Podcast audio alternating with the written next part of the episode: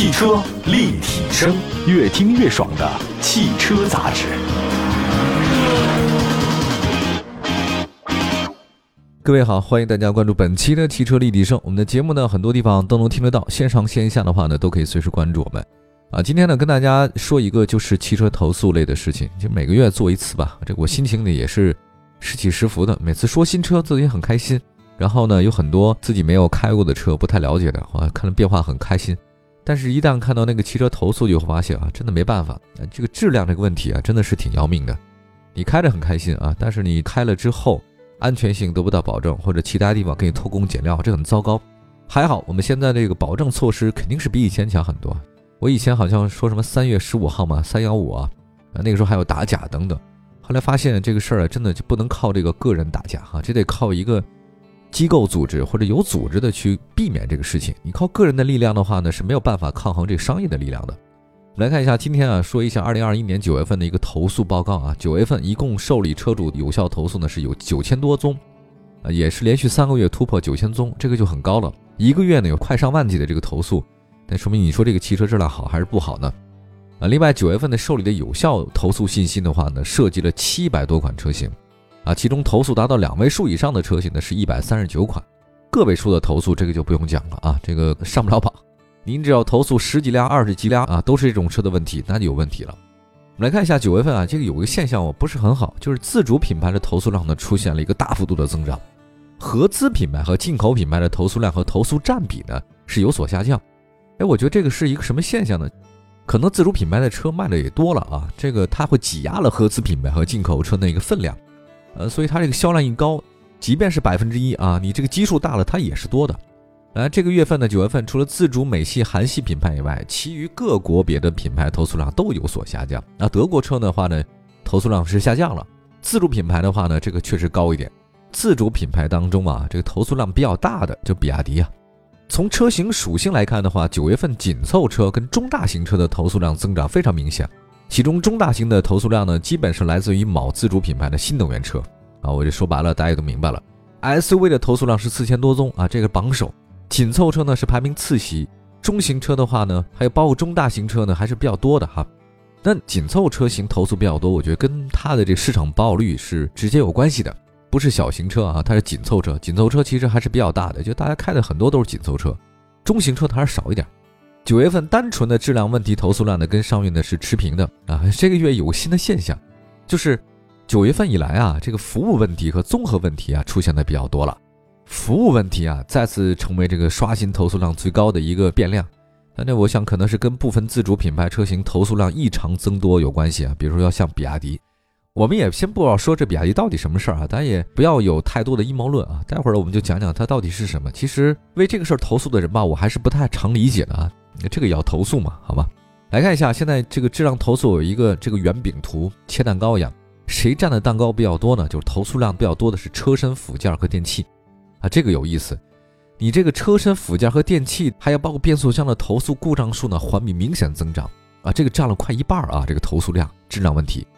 那么还有一个发动机投诉两千多个啊，占比百分之十八；变速箱的话呢，占比百分之十七。也就是说，发动机、变速箱、车身附件和电器占了基本上百分之七八十。你想这车它有哪些东西啊？变速箱、发动机是老三样，这个大家都明白。车身附件和电器实际上就是现在电子设备太多了。这个电子设备的话呢，汽车主机厂呢，它也不是每个都生产，它只能采购。那采购过来的话呢，零部件越多。它产生的故障几率就越大。那么在服务问题的投诉当中啊，承诺不兑现依旧是占比比较高的一个服务问题啊。比如说服务流程不完善，那增长品牌的话呢，都是自主品牌，你确实卖的多了，但是你服务跟不上啊。还有一个是一次减配啊，这个是排名比较高一个投诉问题，但投诉量呢有所下降啊。一次减配的话呢，主要集中在合资品牌，自主品牌的话呢，这方面不多。具体车型来看一下啊，Top 三十吧。Top 三十当中啊，这个投诉榜单里面绝大部分车型的投诉环比呢都有所上涨。比如说东风日产旗下的四款主销车型呢都进入前三十啊，其中轩逸的话呢排名高居榜单第二位，投诉量环比涨幅大一倍。投诉典型问题呢依旧呢是集中在变速箱。天籁时隔两个月再次的上榜啊，投诉量的话呢环比增长二点四倍。为什么呢？据说是天籁它那个车载的互联故障呢是比较多的。这个互联故障它是居然成为顽疾了啊，不好解决。九月的投诉榜单当中啊，这哈弗 H 六以七十七宗呢是位居榜首。那典型投诉问题呢是系统升级和电瓶故障。有这个用户也反映说了，这个哈弗 H 六的车机系统没法升级哈，长城给的那个回复呢是目前车机系统正在测试，啊，测试完成以后呢会第一时间推送你的。另外还有用户呢反映说，哈弗 H 六啊存在一个问题，就是电瓶总是亏电啊，显示电量不足。这个也不太清楚，它到底这个是真亏电还是它显示的问题。东风日产轩逸的话呢，九月份投诉七十二宗，排名的话呢第二位啊，月度排名。典型问题呢是变速箱故障灯亮，啊，变速箱异响，这个是轩逸老问题了，也多次呢因为这个问题上网。那今天不再说了。比亚迪汉呢是九月份投诉比较多，啊，比八月份的投诉上涨非常明显。典型的问题是什么呢？是影音系统故障和宣传不太相符。呃，咱们说一下吧，有这个用户说了。你是一个比亚迪汉，上市宣传你是五 G 的啊，实际你配的是四 G 芯片啊。后来你又出了一个什么新的五 G 加配包，不支持老车主升级，你跟你原来的宣传不太一样啊。你车辆的系统呢是 D-Link 二点零，芯片是六二五，今年推出的是 D-Link 三点零，六六五芯片，你得升级啊，需要付费两千九百九十九。还有呢，在使用过程里面，你导航功能不稳定，定位不准，位置经常偏移，导致走错路，有时候会直接卡死退出，这个比较糟糕啊。我觉得这跟芯片有关系啊！深圳华强北一帮倒腾芯片的，通过这一年啊，就买了千万级豪宅，也比比皆是啊。原来都觉得这事儿，芯片谁理解啊？大家也不是很懂啊。结果华强北一帮人呢，就是咸鱼翻身啊。来看一下吉利博越啊，吉利博越九月份投诉量呢是五十八宗，位居投诉榜第四位。它典型问题是变速箱的顿挫和影音系统故障。哎，我发现影音系统故障还挺多呀。我总觉得是这样的，就是这个车吧。我有一个个人想法吧，啊，也没有经过跟专家的论证，就是说，我觉得车它应该回归它单纯开车的一个东西，就是它毕竟是个交通工具啊。你在车里面搞那么一大堆的这个影音系统，你把那喇叭升级，我觉得就不错了。当然，你有一些这个 D-Link 或者说是一些映射都没有问题啊。可是如果太偏重于这个影音系统的话，那您是开车啊，您还是去汽车影院？那当然这个也不矛盾哈，反正我是觉得。你影音多了，它自然会有毛病。电子产品它不稳定性肯定是比较多的嘛，对吧？那么从用户反馈来看的话呢，吉利博越啊，它出现那个变速箱顿挫的车型是双离合，也有六 AT。哎，我也不太清楚它这个，看来这变速箱总是有问题啊。再来说一下雷凌，九月份投诉量比较多，呃，它的问题呢也是变速箱顿挫和车身生锈。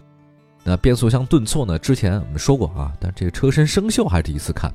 但有的用户说呢，说我这雷凌啊买了不到一年，车门接缝它就生锈了。你说一款售价超过十万的丰田车啊，这个大家都觉得丰田车质量好，呃多少人意外？呃，对这个事儿呢，我也看了一下，就说这个车门生锈在哪儿？我看一下网上有论坛有这个图的，大家可以自己去找啊。后来有人都回帖说，哎呀，兄弟，你这个生锈啊，你不是第一个啊，也不是最后一个。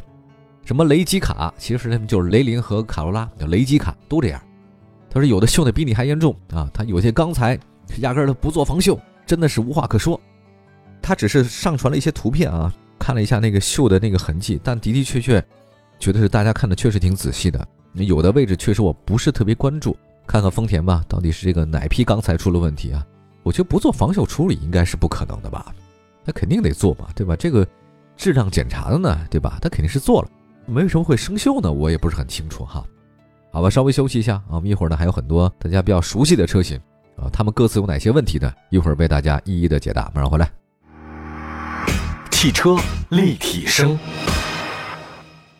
继续回到节目当中。您现在关注到的是汽车立体声啊，我们今天说说这个汽车投诉的事儿。那每个月份呢都有这么一期节目啊，说说这个有哪些汽车问题上榜了。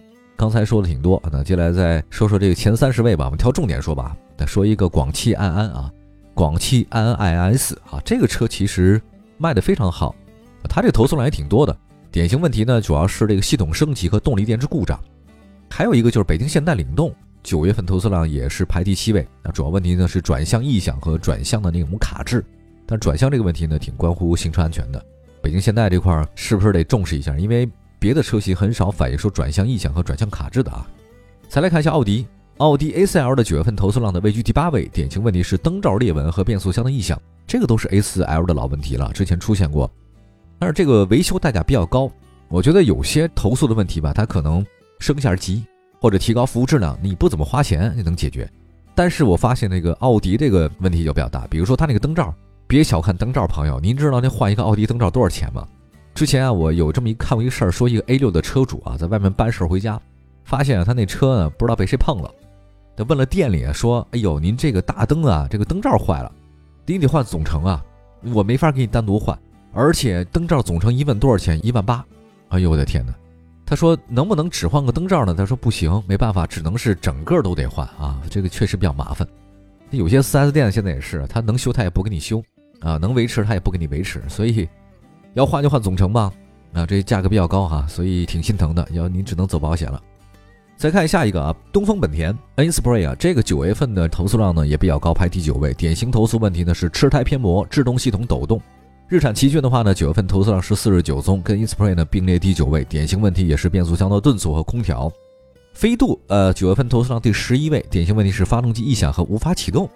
哎，这个我太难理解了。呃，东风日产天籁的话呢，投诉排第十二位，典型故障问题是车载互联故障和车轮异响。从车主的投诉情况来看的话呢，有车主反映天籁四轮异响，还有用户反映天籁存在匀速行驶车内低频共振。哎呀，这个大家知道那个低频共振吧？有时候我把那个杯子放在那个车斗里面，结果在一些特殊路面的时候，我看我那杯子嗡，它就嗡就震了一下，这就是物理的共振啊。奇瑞艾瑞泽投诉量呢排第十三位，典型投诉问题呢是车身生锈和车身漏水。啊，一汽大众探岳的投诉量是四十三宗，那跟那艾瑞泽五差不多，也是排名第十三。典型问题呢是排气故障和油耗高，这个说挺多了啊，这可能跟那个颗粒捕捉器有关系。今天不再讲了。东风本田思域投诉量是排第十五位，典型投诉问题呢是轮胎起皮儿、轮胎开裂。哎呀，这就是换轮胎吧？这个其实我快发现那东本啊，最近这两三个月以来，他们那个吃胎偏磨现象很严重。呃，不是一个车啊，几乎看他们那个所有的车型都有类似这样的车胎偏磨的问题。那么别克君威呢，投诉量排第十六位，典型问题呢是没法启动，没有零配件儿。嚯，别克君威怎么没有零配件儿？挺匪夷所思的。一汽大众迈腾的话呢，投诉量呢是排第十七啊，典型问题是变速箱电脑板故障、变速箱顿挫。东风日产的逍客投诉量呢是排第十八位，问题呢是变速箱的顿挫、滑阀箱。福特蒙迪欧的话呢，典型投诉问题是漏油、发动机嚯嚯嚯嚯嚯，发动机漏油还有水泵的一个故障，这就比较严重了。还要再说一个吉利，吉利帝豪的话呢，投诉排第二十位，问题呢是车身生锈、变速箱的故障灯亮。卡罗拉投诉量呢是排第二十位，这跟那个帝豪差不多。它的问题呢是变速箱顿挫、发动机异响。从这个用户反馈的情况来看的话呢，卡罗拉的异响呢主要发生在 1.2T 的车型。哎，我查了一下，不知道我查的对不对啊？因为卡罗拉 1.2T 我记得它是四缸机，它不是三缸吧？那为什么这个大家反映说这 1.2T 的发动机异响噪音特别大？而且他们说冷车的启动的时候噪音特别大，热车会好一点。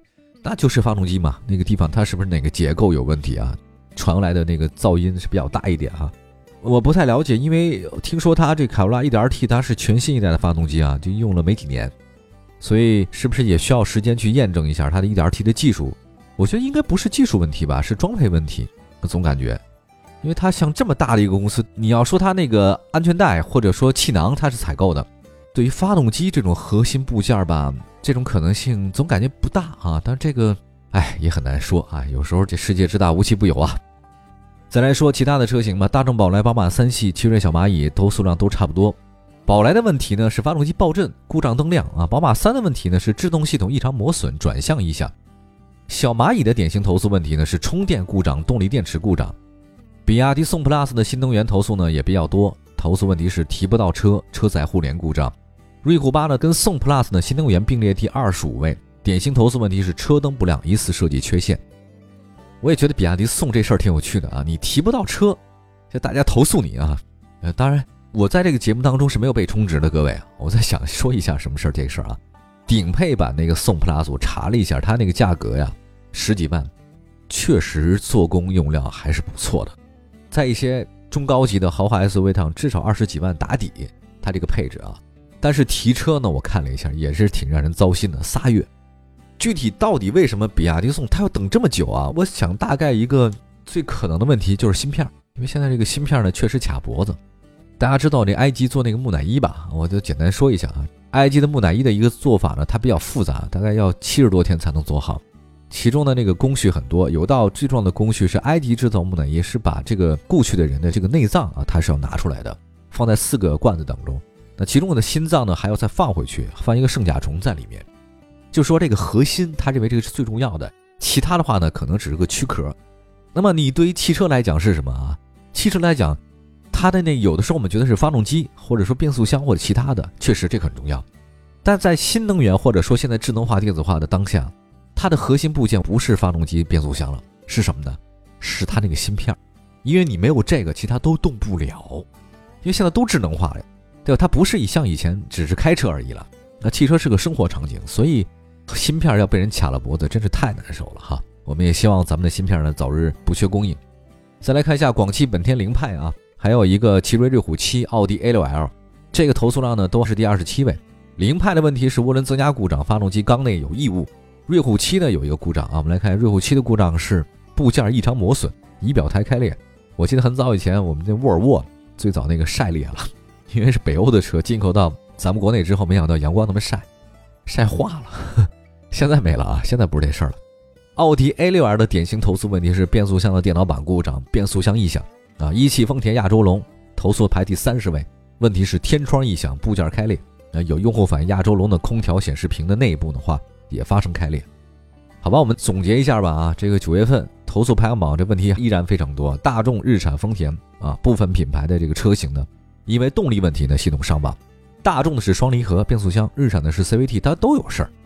那么，呃，广丰雷凌是因为车身生锈，这个让我非常意外啊，这个是不是低级错误呢？我觉得带引号吧。你还有奥迪 A4L 这个灯罩有裂纹或者变形，大家别忘了，奥迪是什么灯具厂。它出现这种问题真的不太应该哈，好吧，感谢大家关注本期的汽车立体声。那今天是汽车投诉的问题，算是内容比较多哈，大家消化消化，看看自己的车型有没有类似这样的事儿。希望我们大家行车安全，用车安全。感谢大家，汽车立体声，我们下次节目再见，拜拜。